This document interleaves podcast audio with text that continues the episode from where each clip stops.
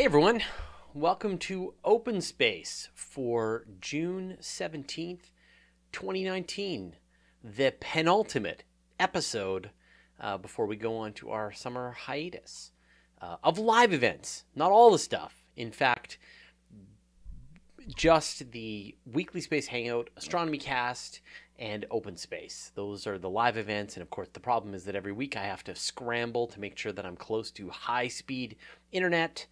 And so over the summer, uh, I'm able to slow down and work on some of the deeper projects. Think, that kind of thing. So, um, so we'll do the open space tonight. And then we'll do one final episode uh, next week.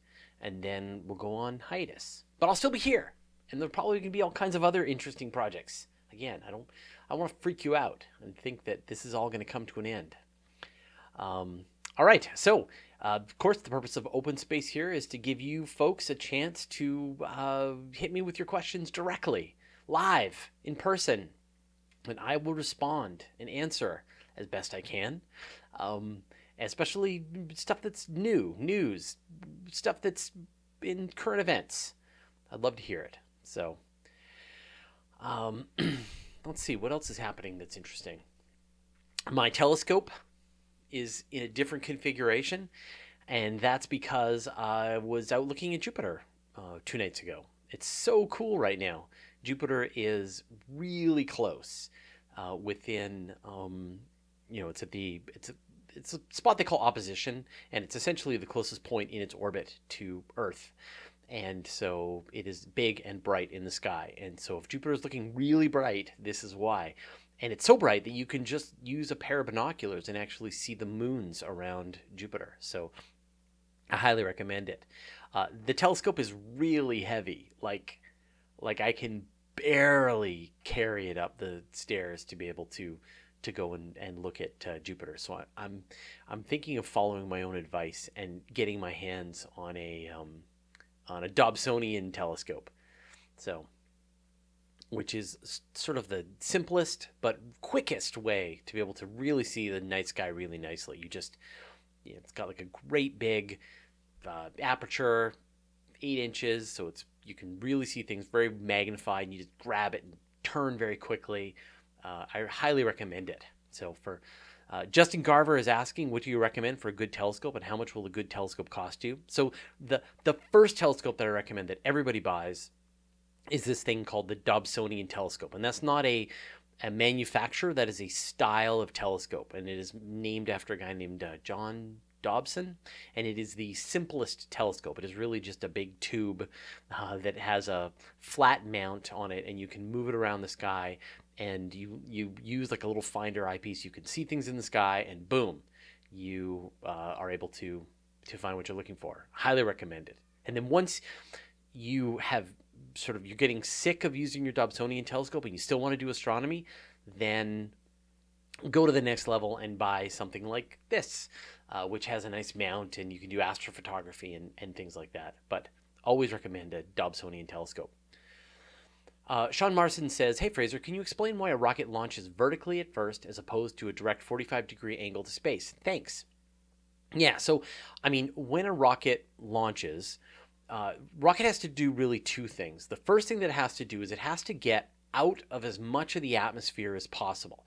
And then the second thing that it has to do is it has to start going sideways at 28,000 kilometers per hour. It has to go 7.66 kilometers per second, which is uh, very, very fast in order to to be in low Earth orbit. And so when the rocket first launches, you've got a tremendous amount of atmosphere that it has to push its way through. And you want to get up and out through that atmosphere as quickly as possible. And so a rocket will take a trajectory that takes it up first gets through the bulk of the atmosphere and then it will start to roll over onto its side and now be going sideways faster and faster and faster until it is it has reached um, low Earth orbit and so that's why they do that. Um, oh, and Justin uh, Justin Garver's asking how much would a good kel- telescope cost? So yeah, so if you buy that Dobsonian telescope, they're you know you can get them for between 300 and 500 dollars. You shouldn't spend more than that amount of money, and that is that is a really serious good telescope. Don't buy one with a fancy mount. Don't buy one that'll track. Don't buy any of that stuff. Just a good Dobsonian telescope is is a really quick way to, to be able to really get accustomed to the night sky, but have a really good seeing experience. Like you'll see the bands on Jupiter, and you'll see the Great Red Spot, and you'll see the moons, and you'll see the rings of Saturn, and you'll see the Cassini division, and the the moons of Saturn, and you can see the craters on the moon. And it's just it's absolutely the way to go. Um, Teom is asking, what is LIGO seeing these days? I understand it's up and running again, but no news on what it's been seeing. Actually, I posted a video about a month ago about all of the cool new stuff that LIGO is seeing. And the gist is that LIGO is seeing uh, one new gravitational wave event, one new black hole collision or neutron star collision every week, as predicted with the new run. So, so far, it's just been right on schedule, delivering all kinds of amazing things. And one of the new things that's been discovered is this black hole neutron star collision that's been seen for the first time. So, pretty exciting. Um, what what LIGO is up to, and it's just giving you this glimpse for what the future is going to look like when we get to this time where we have really powerful, really sensitive gravitational wave instruments all the time.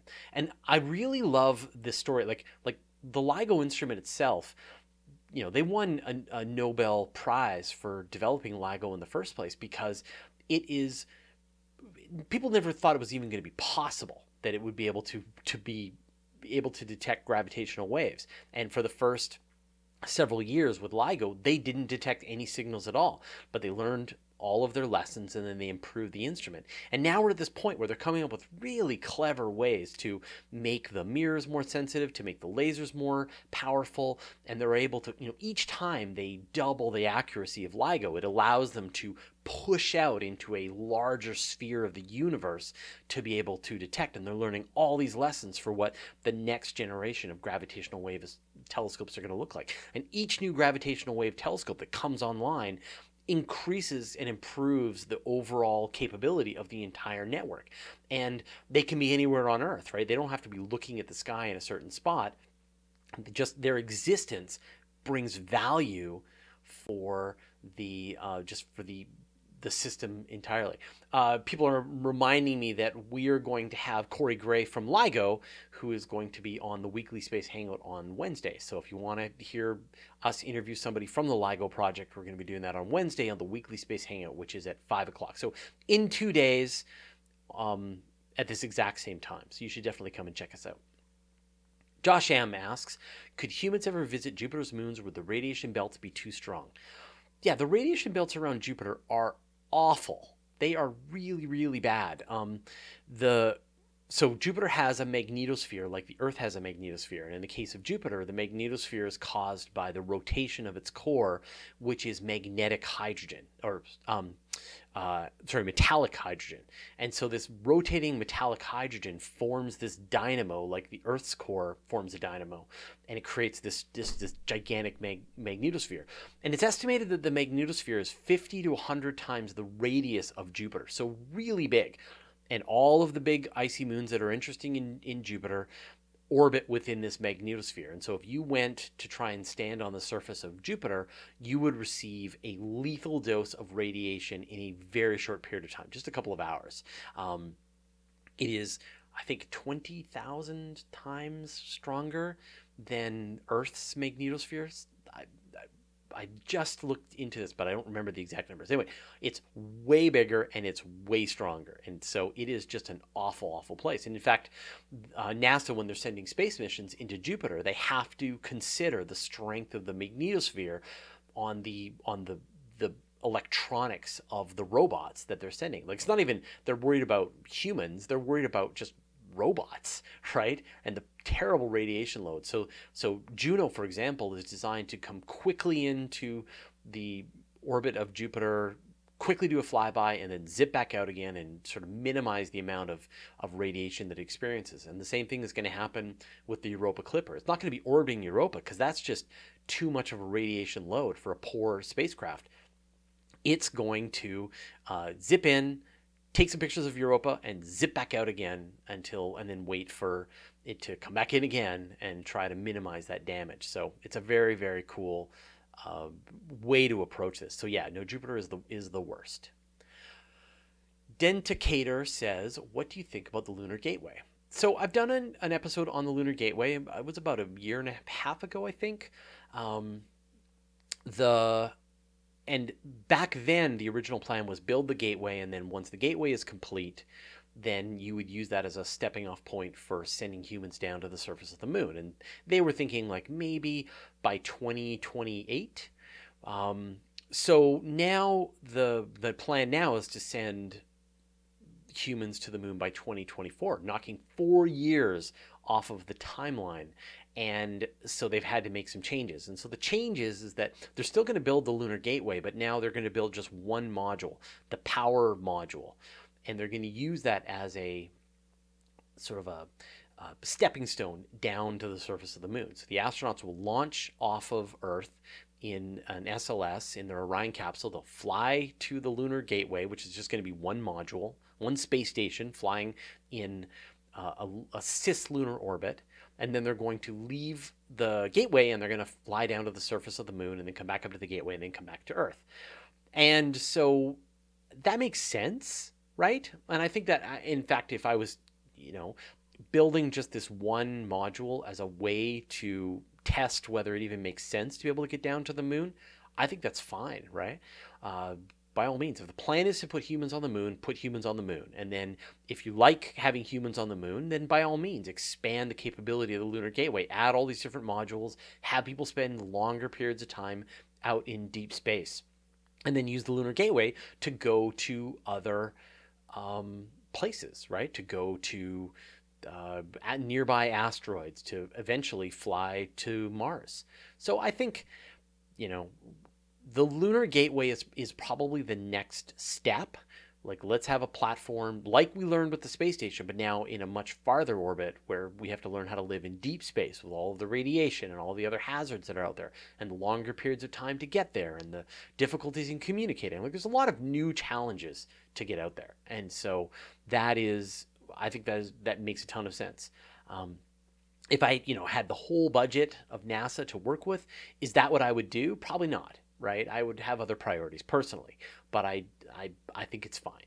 And I think when you're working with the constraints of you've got all of the existing congressional budgets and all of the senators and all of the priorities and all of the contractors that you're working with and all of the employees and all the stuff that's going on, the Lunar Gateway is a nice next step. It beats just going around and around on the International Space Station.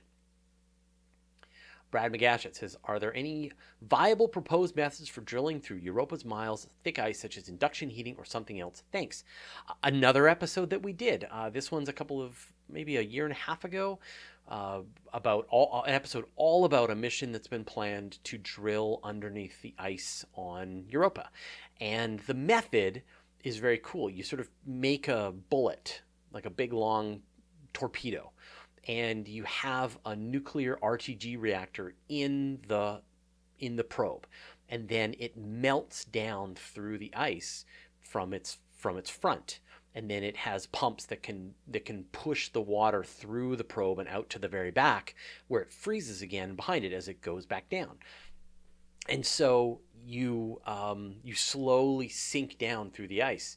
And depending on the thickness of the probe uh, it can take six months or it might take two years to get all the way down through the ice on Europa to then to get to the bottom where you can actually um, access the the liquid ocean underneath. But like I said, I did a whole episode on this, so just search on my channel for like Europa, and oh, there you go. Paranor just put it into the chat, so you, you can check that out.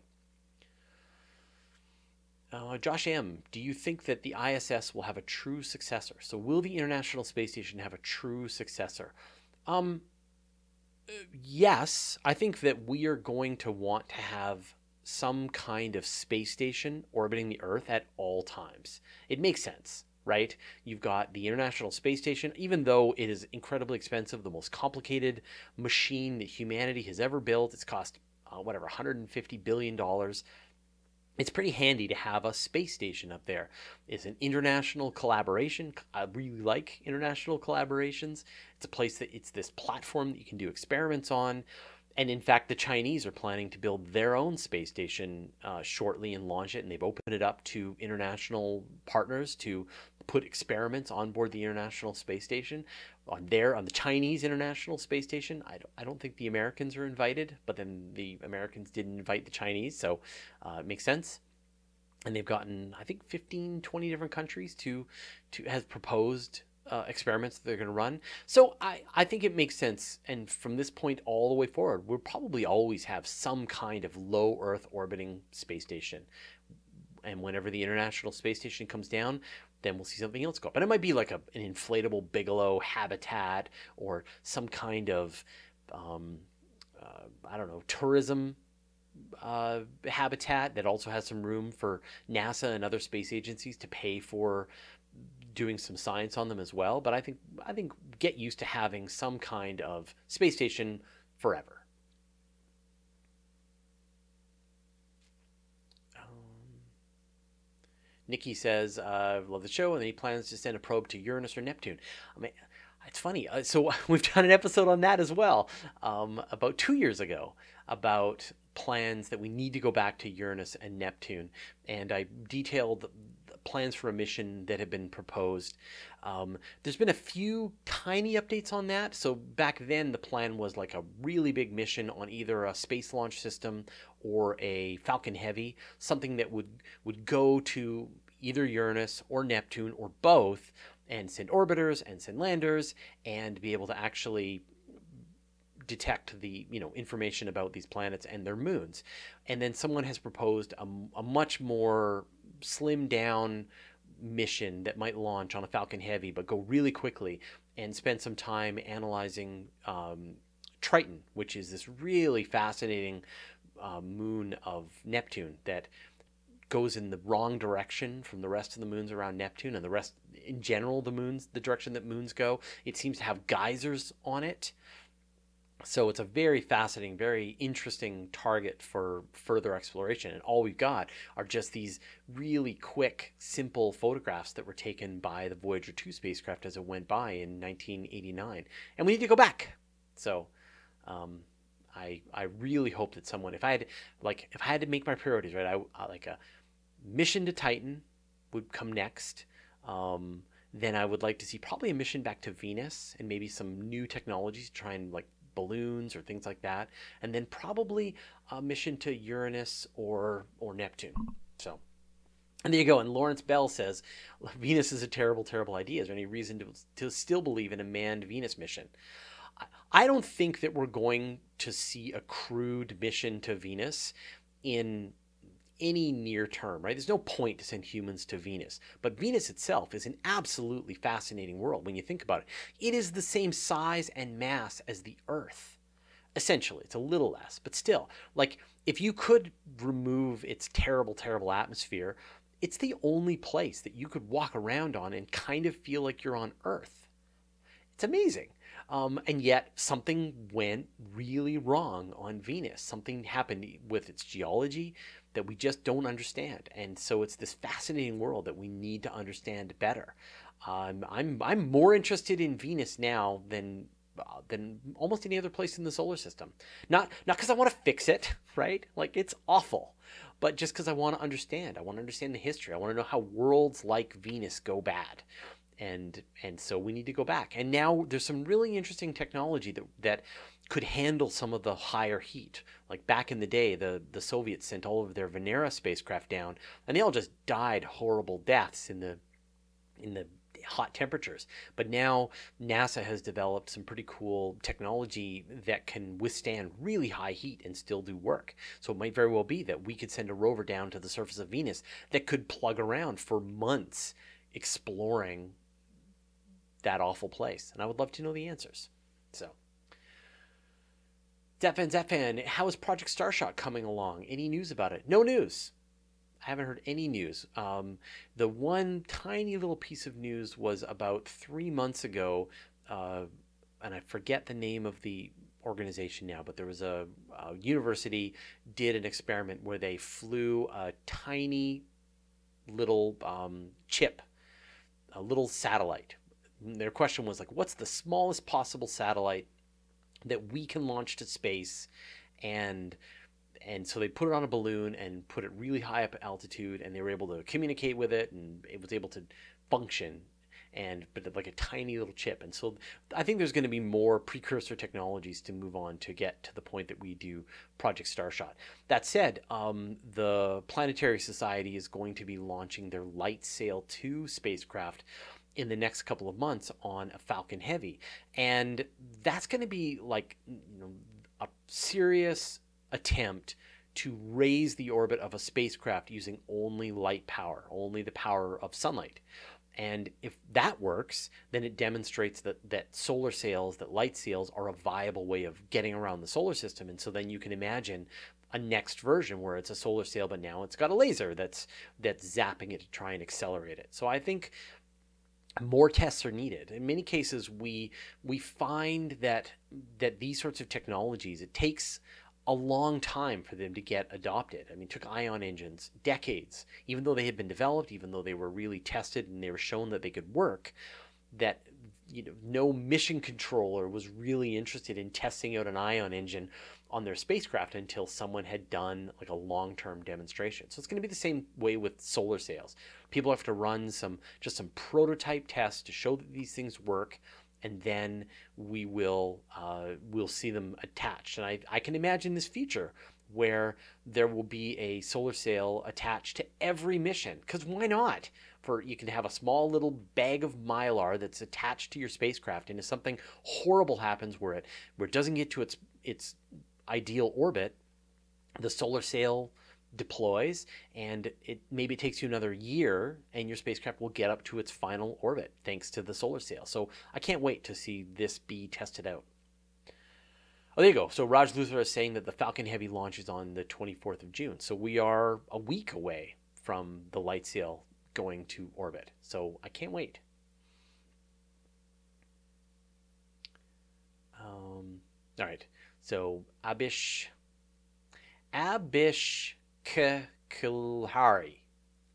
As most stars we look at are actually a snapshot of them years ago, doesn't the light that originated from these stars several years ago just stop traveling, resulting in us never detecting them? No, uh, photons moving through space, the light moving from these stars, never stops. Uh, it'll travel for billions of light years across the entire universe. As long as it doesn't bonk into anything, it will travel across the entire universe, travel forever. And so when we look out into space, we can see the afterglow of the Big Bang. Now it happens to be 13.8 billion light years away, or the light has been traveling for 13.8 billion years. The actual space is now like 46 billion light years away. But and it shows that light can just go and go and go. As long as nothing bumps into it, it will just keep traveling throughout the entire universe. Jan Korniloff says, but what kind of bit rate could we get from such a small probe light years away? You would need a very, very large antenna to receive the signals. But this is a question that I actually asked to Avi Loeb, the, one of the project designers of Project Starshot, which is, I mean, sure, we can send these teeny tiny little spacecraft off to the to another star system, but how can we communicate with them? And his answer was we can. That that if they point back at the Earth and they send a very focused transmission in our direction, and we have a very big trans, uh, receiver to receive their signals, we can receive a very low bandwidth uh, transmission. So we can actually see pictures and videos of Alpha Centauri when a um, a teeny tiny spacecraft zips past which is really exciting. I, I can't wait to do that. Now, I did an episode again about six months ago about this, this mission called Project Dragonfly, and the gist of that was a much beefier um, spacecraft, something that was, say, a thousand kilograms that could make that kind of journey, and it would have a lot more ability to to stay at Alpha Centauri, to be able to analyze it, and to be able to transmit home. So, uh, the technology is is available to us. We just need to go after it and work on it for I don't know, fifty years to get there. Pizza Cake, what are your opinions on asteroid mining ethics possibilities? Um, the new episode that is actually uploaded, the patrons have already seen it, um, talks all about planetary protection.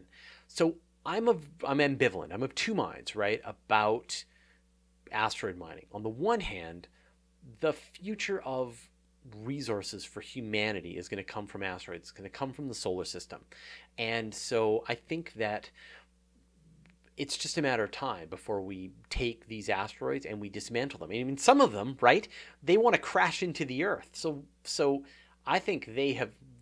There are no ethical problems of dismantling an asteroid that is on its way to crashing into the Earth in some future time um, for raw materials. And just one asteroid, any you know, there are asteroids out there that are fairly small that would have as much gold or platinum or iridium as all that's ever been mined off of planet Earth in the history of humanity. So, so there's some ridiculously um, valuable asteroids out there. Uh, and so asteroids, man, I don't really have any problem with asteroids. Grind them up, turn them into our Dyson sphere. Um, when you talked about some of the other worlds, places like Mars, some of the moons of Jupiter and places like that, then they're, they're a little more, I think, sensitive. I mean, potentially they could have life on them, but then also just like the the geological history of Mars is laid out in these surfaces on Mars that are billions of years old. Um, it would be sad to, if we just immediately turned that into a, I don't know, we just strip mined Mars to get materials. And of course, right? Gravity wells are for suckers. So I don't think we need to go and mine Mars or Venus or any of those worlds. We can find everything we need from asteroids. Mike Doman, any comments on why we still haven't tried out any rotating habitats in orbit? No reason. Um, they are complicated and expensive. Uh, I think I did the math one time that the if you wanted to build, say, the big rotating space station that's in 2001, you're looking at a um, like 65,000 SpaceX Starship launches to carry the cargo up to do that, or Falcon Heavy launches. Like, like it'll never happen, right? We will never build something that big from launched here on Earth. The only way we're going to build something like that is through asteroid mining and space-based manufacturing, where you take an asteroid, you dismantle it with robots, the robots build more robots, and then the robots build more robots, and then those robots will build parts of a big rotating space station and then push them off into orbit and then assemble them around the Earth. That's that's how those are going to come together. And so we have to we have to master space-based resource extraction and manufacturing before we stand any chance of building some of those true solar system spanning uh, structures. So, got to wait for that.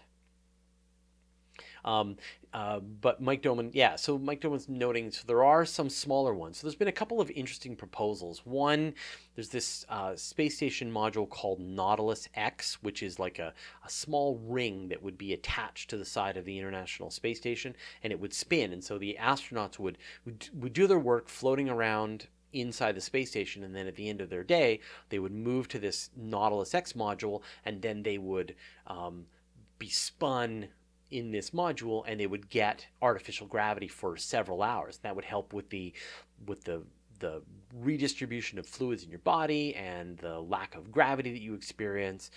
And I think that's the right medium ground that we need to see, which is someone needs to attach some kind of rotating thing to the space station, spin it up, and and find out if spending time in a rotating space station helps.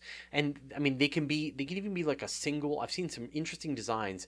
There's like a teeny tiny rotating module that you could fit inside, say, a um, like a Falcon 9 fairing that that would just kind of rotate around and you would sit on a bicycle, say a, an exercise bike, and then you'd be spun around and you would experience gravity while you worked out. And it would just be big enough for you to, to feel sick, right? You in the beginning, and then you would get become accustomed to it over the weeks and months, and it would just provide that just tiny little bit of gravity. And so these are the kinds of ideas that we need to figure out, not the big, gigantic rotating space stations that we. This just it's way beyond us, right? We need to figure out it, what is the smallest practical method of providing some kind of artificial gravity to astronauts in space, and that is something that we're gonna get to. Yeah, Josh M is saying, yeah, even half of Earth gravity is a start. Yeah, so I mean, we don't know. We still don't know. It, it could very well be that if you experienced 15% of Earth gravity spinning in this little centrifuge, that's enough to put off a lot of these health effects of being in microgravity. Or it might be that you require Mars level of gravity, or it might be that you need 100% gravity, or maybe you need to spend time in 150% gravity to overdo it. We just don't know and we need to know. And I think if uh, if I was to put a priority, that would be one of them for sure. Is something like the Nautilus X or one of these tiny little centrifuges that astronauts could spend some time in.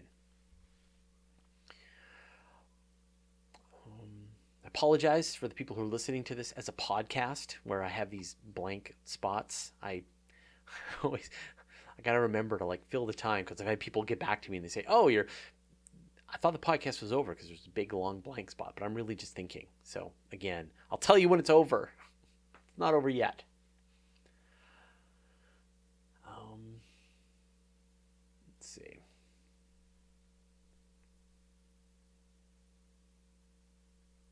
Brad McGashett. If dark matter particles really exist, do they think they'd be able to form solid bodies similar to stars and planets and even black holes? So the idea about dark matter is that whatever it is, and obviously astronomers still don't know what it is, it doesn't interact with regular matter in any way, and it doesn't seem to interact with itself in any way. And the idea is that it has a very small cross section. In other words, if you imagine particles of dark matter like little balls, and they would have some size so they could bonk into each other, whatever dark matter is, that size is so small, that cross section is so small that they just pass right through each other. And so if you had two huge clouds of, say, hydrogen gas and you threw them at each other, they would smash into each other and they would collapse down and you would get stars forming. But if you took two huge clouds of dark matter and threw them against each other, they would just pass through each other. And so, um, and so it, you would need a bigger cross section for them to be able to collapse into stars and planets and, and things like that. That said, dark matter will absolutely go into black holes because everything goes into black holes. Uh, but it would have to be in the perfect trajectory, right? So, with a big cloud of hydrogen, if you put a black hole in the middle of a cloud of hydrogen, then the hydrogen is going to be bonking into each other and it's going to be slowing down. It's going to be swirling around and going into the black hole. While a cloud of dark matter isn't going to be bonking into each other. So it's just going to spin around the black hole. Some particles will go in uh, thanks to gravitational like waves and loss and things like that. But the vast majority, because they're not bonking into each other, they're not going to go into the black hole. Walid Damuni, do you think that a moon base is going to happen within the next 50 years? Yeah, I think so. 50 years? Sure. I think we're going to have something like Antarctica on the moon within the next 50 years. There will be a permanent research station on the moon like there is the International Space Station. I mean, when you think about it, right, there have been human beings on board the International Space Station since it was launched like 20 years of continuous habitation. There is always astronauts up in space. And we're going to see that again for you know for as long as the international space station remains then the chinese space station and eventually we'll probably there will probably be some moon research base probably within the next i wouldn't even wait 50 years probably the next 20 years where there will be and then they will just send new shifts of astronauts back and forth from earth to the moon to spend more time, I don't know, mining helium 3, but mostly just studying and exploring and doing things like that. I think that the your second question, what do we think the moon base will be used for, science or tourism? Uh, it'll probably be both, right? Just like the International Space Station is going to be used for tourism soon, and has been used already. So you're going to see people being able to go to the moon base and be able to spend time there, and they'll pay through the nose, and that'll help to fund the moon base. But it'll also be primarily there for science. Not a lot of science that you can really do on the moon, but the the main thing that you can do is you can learn how to live right like people always ask like what what is the scientific purpose of space exploration well the purpose of space exploration is to is to send humans to space and keep them alive. There's that's it. That's the science right? Um, and and I think that the, it'll be the same thing with the moon. People will take astronauts to the moon, and the question is, how do we minimize the radiation, and how do we grow our food, and how do we deal with the lower gravity, and how do we get along in in a confined space, and what do we do when alien uh, xenomorphs break into our space station and eat up everybody? So that's what we'll want to learn how to do. Um, Shemez, how many people do you think will be living in space by 2100? So, in about 80 years from now, I, I don't think there will be a lot of people living in space. Maybe there will be a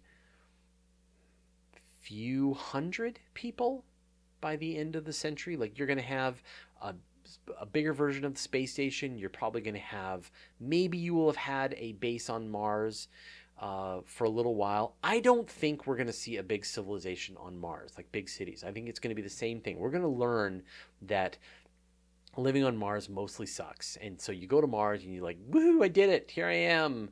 It's a desert and it's dry and I can't breathe and it's cold and the radiation is nonstop and I miss Earth. And people will come back to Earth. And there will be a scientific outpost on Mars, which is very important. There will be a scientific outpost on the moon. Um, and that's about it. And then there will be bigger and bigger space stations over time until eventually we see big L5 colonies like uh, Gerald O'Neill predicted. And that is when, but that's going to be a while before we see these big, big space station civilizations. But I can imagine 200, 300 years from now, it'll be, there will be millions of people living in space. Um, Mike Doman, does the recent discovery of heavy metals in the Aitken Basin make moon mining more likely? I don't think so. Um, the the discovery that you're talking about is this the largest impact crater in the entire solar system is located at the bottom pole of the moon. And astronomers have, have done some gravitational mapping of the moon and they've realized that what probably caused this gigantic crater is a huge planetoid that smashed into the surface of the moon and buried itself into the surface. And so there will be metal there but it's going to be pretty hard to get at still. I mean, you're going to have to dig pretty deep to get at it. And it's down in a gravity well, right?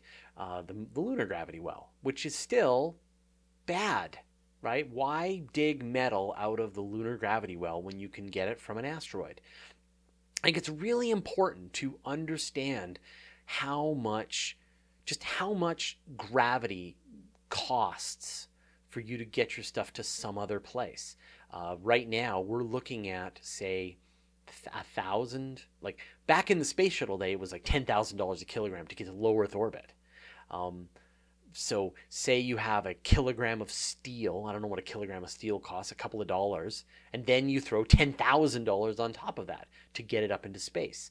Maybe we can bring down the cost thanks to the to the to the Falcon 9 and the Falcon Heavy to $1,000 a kilogram, right? So your kilogram of steel costs $2 for the, the steel and $1,000. And then, and maybe the Starship will bring that price down to $200 a kilogram. But still, that's a lot to spend for steel when you could spend all that money to extract it off of an asteroid and it's already out in space. And so the, the, the, the amount you're going to have to spend to move it off there is much less. Now, the cool thing about the moon is that you could set up a, uh, a space elevator using technology that we have, using materials that we have today. Uh, there's various carbon fiber fabrics and, and ropes and things like that that you could build. You could build a Spectra uh, lunar elevator today and it would work just fine. It would be a great place to build it. So it could very well be that a lunar elevator is the best place. And maybe that's what they'll do is they extract the helium 3 from the surface of the moon and burn them in their their fusion uh, space drives. But that's that's a, ways away right now. Right now, we struggle to get to space. So uh, Bionic Bro, do you put your books in any particular order? No, they are in the order of when they were sent to me. So um, I have a pile of books. The book publishers send us books all the time for, and we do a lot of reviews and promotions and interviews and things like that. And so I have the top four things of that shelf filled with books, and then when they fill up, I take them all down to the library and, and donate them so that people can read them. Um, let's see. Curious Borg. Approximately when will the ISS fall out of the sky? Um, I think right now there are plans to maintain the International Space Station until 2028. So I think we're going to see it still maintained for a while. Uh, I doubt that they'll let it deorbit. Like as long as it's still functioning, I wouldn't be surprised if they'll continue to boost it because there will be new technologies. There's going to be the Starship, there's going to be the Falcon Heavy, there's going to be a lot of stuff that can help raise the orbit of the International Space Station. As long as it's mechanically sound, as long as there is still value, I think they're going to still operate it. And if parts of it start to really run down, like what happened with the Mir space station, then I think we'll see it finally be deorbited. But it could very well be that the you know that that the Americans abandon it, but the Russians keep maintaining the space station, or vice versa, that the Russians decide they're out and the Americans decide that they're going to keep on maintaining it, which is sort of a strange part of the collaboration. Maybe the Russians will sell their part to the Chinese. Who knows what the future holds for all of this. Uh, Lawrence Bell, thank you for ignoring Doctor Who for this. Worth it. Um, Walid Damuni, would you be br- will you brave to go to the moon if you can? I'll be first. I'll be the first to be second. Yeah, um, that, that's exactly it. I uh, I would love to go to the moon. The moon would be amazing, right? To be in that low gravity, to see the night sky from the surface of the moon, to to look back and see the Earth. Um, that would all be tremendous. And if there was a safe way, I'll be third after you. If there was a safe way to go to the um, to the to the moon and come safely home, I would totally do it. Um, same with Mars. Mars is a little Mars is a big time commitment, right? The moon you could get up there in a couple of days, spend a week up there, take a couple of days to come home. Mars, you're looking at you know with a fission rocket, you're still looking at three months to get there, and then three months to come back. So uh, and so many ways to to go wrong. Um, let's see. Zappan, Zappan, did you read Artemis by Andy Weir? I haven't read Artemis yet, although we did interview Andy on the Weekly Space Hangout, which I think you might have remembered. So I've read his new book, uh, Outland. Oh, sorry, no, that was sorry, that was um, that was someone else. Um, but yeah, no, I haven't read I haven't read anything. I've read um, The Martian, but I haven't read Artemis yet. Uh, one of the cool things that we talked about when we did the interview was how there's so much aluminum, oxygen, aluminum oxide on the moon that it actually would be very easy to build structures out of the moon dust.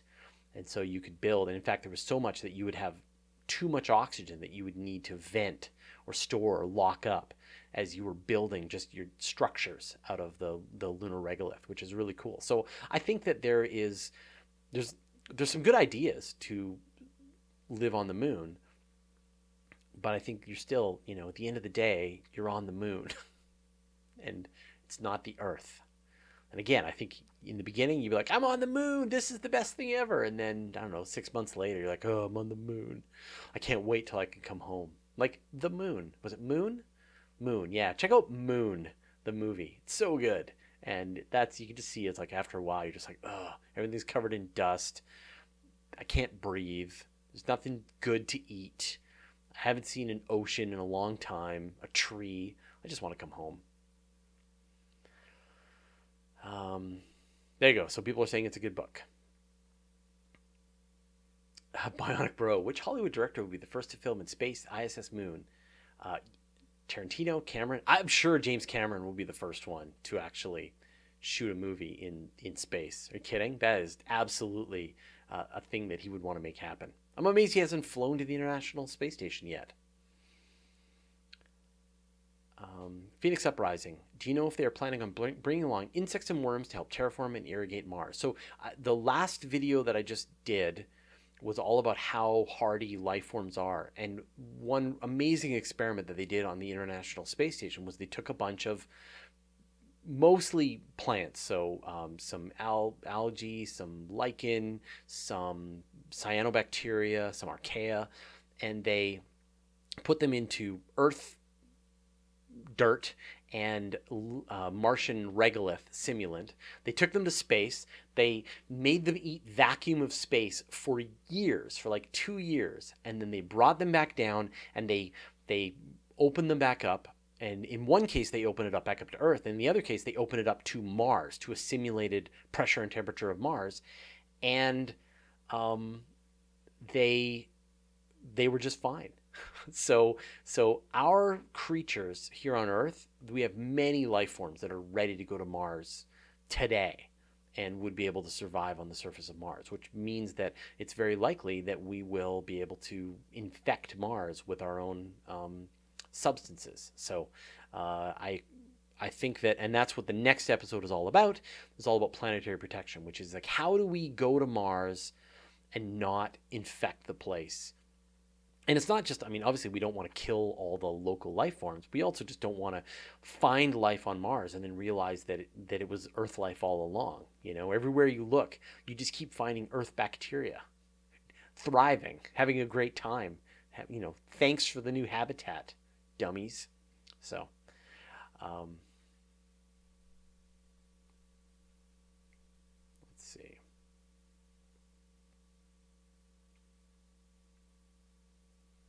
aside from the moon and Mars, what would be the best target to send humans to scientifically? Scientifically, there is no reason to send human beings anywhere, right? Robots can do all the science that that we could possibly want.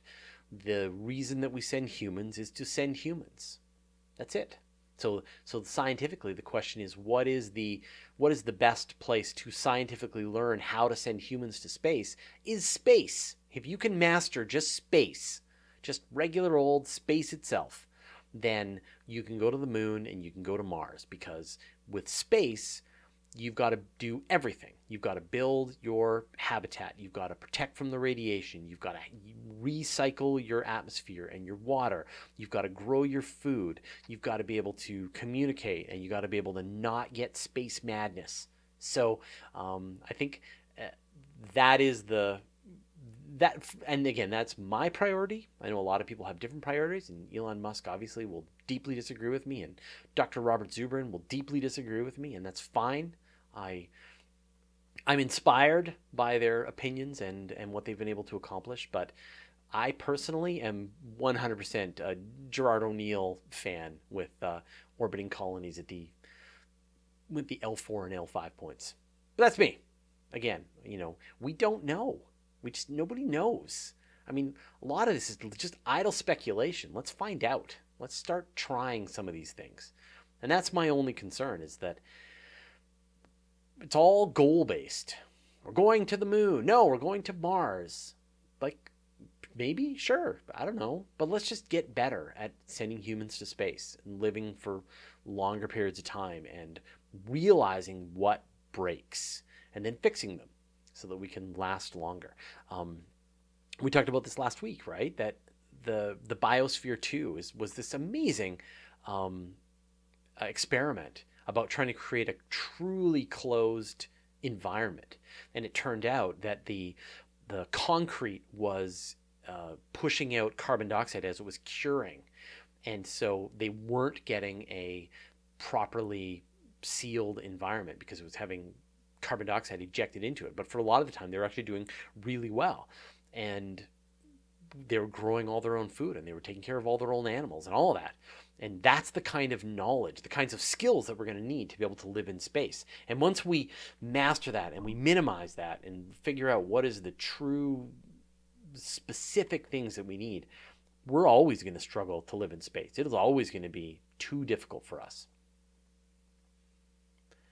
Um, Jack J, what is the slowest moving entity known in space? We are moving through our solar system. Solar system is moving through the galaxy. Galaxy is moving through. What is the closest to absolute zero? The closest thing to absolute zero is your chair compared to you. Maybe your house compared to you. Um, so everything's relative, right? And, and and yeah, if you as you move away from the Earth, the Earth is moving 30 kilometers per second around the sun. Um, the sun is moving, I forget the number, like some 250 kilometers per second around the Milky Way, and the Milky Way is moving. And so at every scale, things are moving faster and faster. And there is no absolute measurement for the universe. That's what relativity is all about, that everything is relative no matter where you are. You can measure your velocity compared to something else. And because there is no absolute measurement, Everything is relative. When two things are moving towards or away from each other at tremendous speeds, time is the thing that has to pay the price. Time has to change so that you don't break the speed of light as you're watching each other, which is a, an amazing idea. And that Einstein thought of that, that time uh, bends so that the speed of light must always remain the speed of light. It's Destonks 333. Does the moon have any natural satellites? No. Um, the moon does not have any natural satellites. Uh, and in fact, the moon is really bad at having things orbit around it. It has a very bumpy gravity map. And so even our spacecraft aren't able to orbit the moon for very long without a lot of changes, a lot of fixes to their orbits. They tend to crash into the moon after a relatively quick amount of time. So Nope, the moon is just too small. Um, and so if it tried to have a moon, the Earth would steal it or smash it, use it to smash it into the moon. The moon is not allowed to have a moon. It's too small. In theory, you could have a moon have a moon. So Neptune, Neptune could have a moon, a very large moon that's far away from Neptune, and then that moon could have its own moon. Uh, that could be stable, but and so there's a few situations where this would be possible, but in general, um, there are there, we don't know of any moons with moons here in the solar system. There are asteroids with moons, but they're not really moons with moons. So.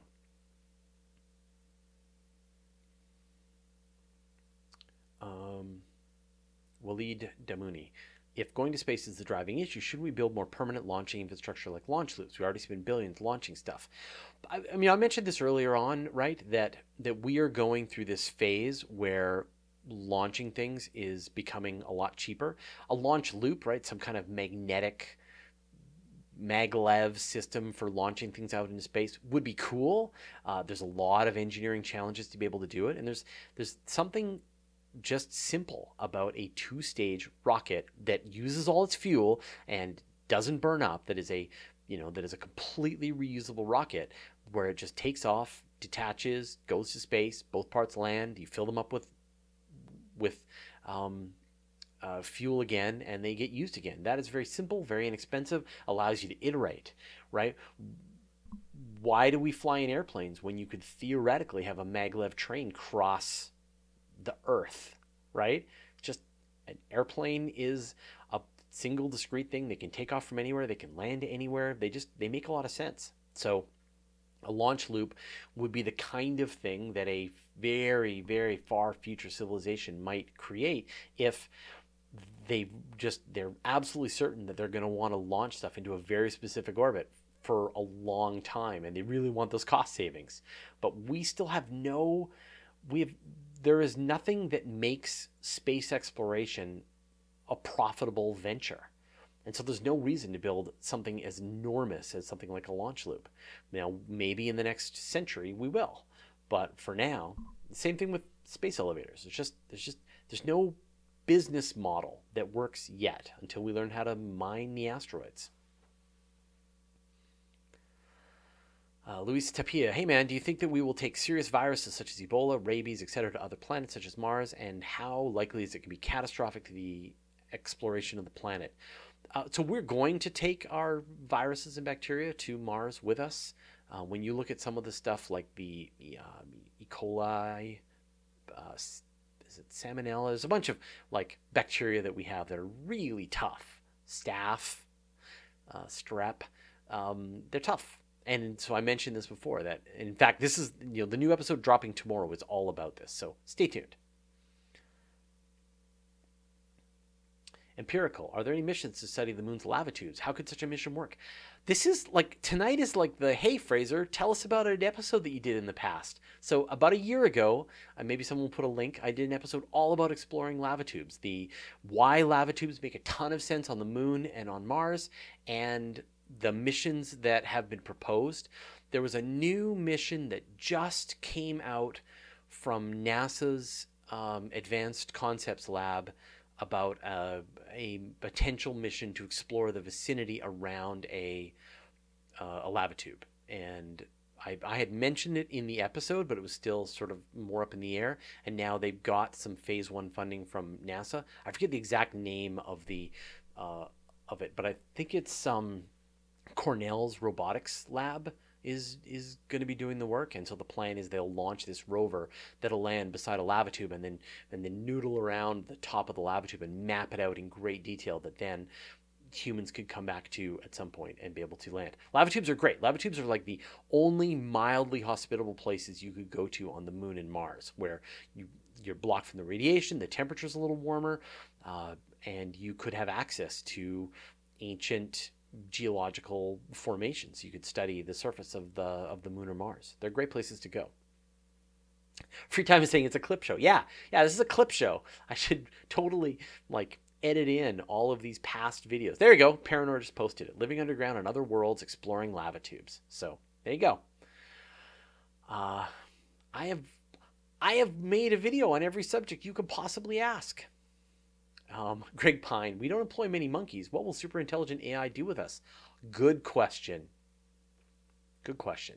Um, it all comes down to the control question, right? Can we give uh, artificial super intelligence some kind of goal that doesn't end us end up with us being um, unnecessary?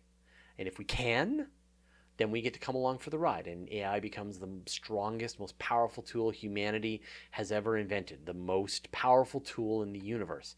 And if we mess it up, then um, then we are no longer relevant.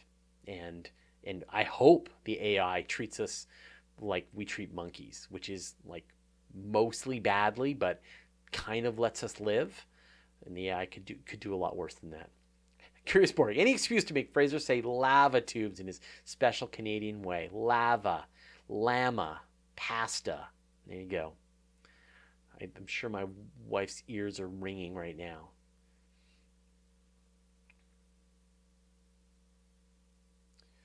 Uh, BM Wolgast, if you were to take an AM FM radio to the moon, would you be able to hear any signals coming from the terrestrial radio station on Earth? What would the AM FM dial sound like? So you, a standard AM FM radio, no, it's too, too far. The signal would be attenuated, and you wouldn't be able to hear any of the signals from Earth. Now, if you took a 90 meter dish and you pointed at Earth, then absolutely you could you could tune into the radio stations. So it's really just what is the size of your radio receiver that you're willing to take along. People always say like, how can they hear from the Voyager spacecraft when I can't receive a phone call? Well, if you're willing to drag around a 70 meter dish along attached to your cell phone, you could get some uh, you could get great cell service almost anywhere you wanted to go.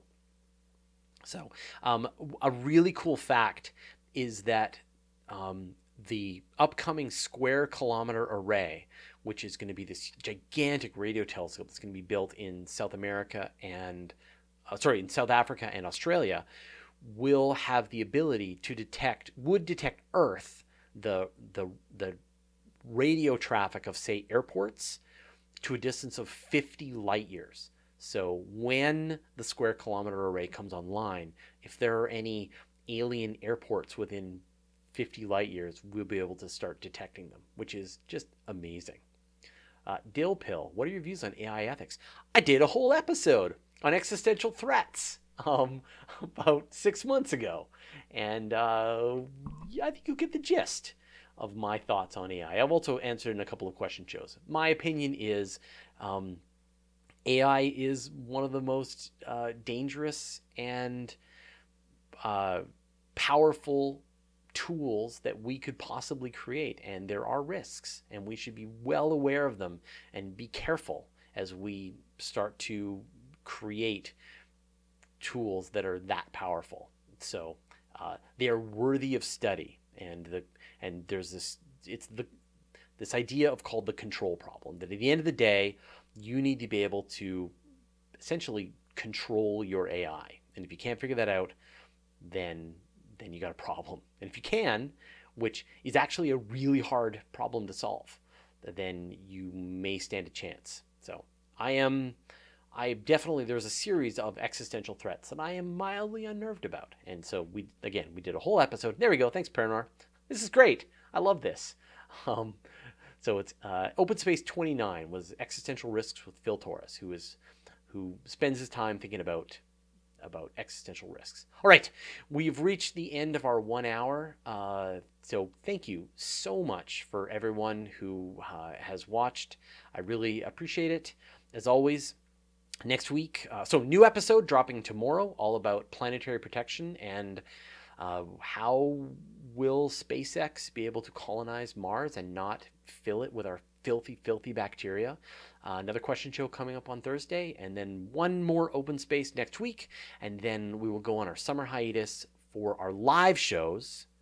So there won't be a live show until September, but there will be lots of other question shows and guide to space videos and and and someone asked about the star parties. So the so what's happened is uh, Oceanside Photo and Telescope has been dismantling and upgrading all of their telescopes. So they're down right now.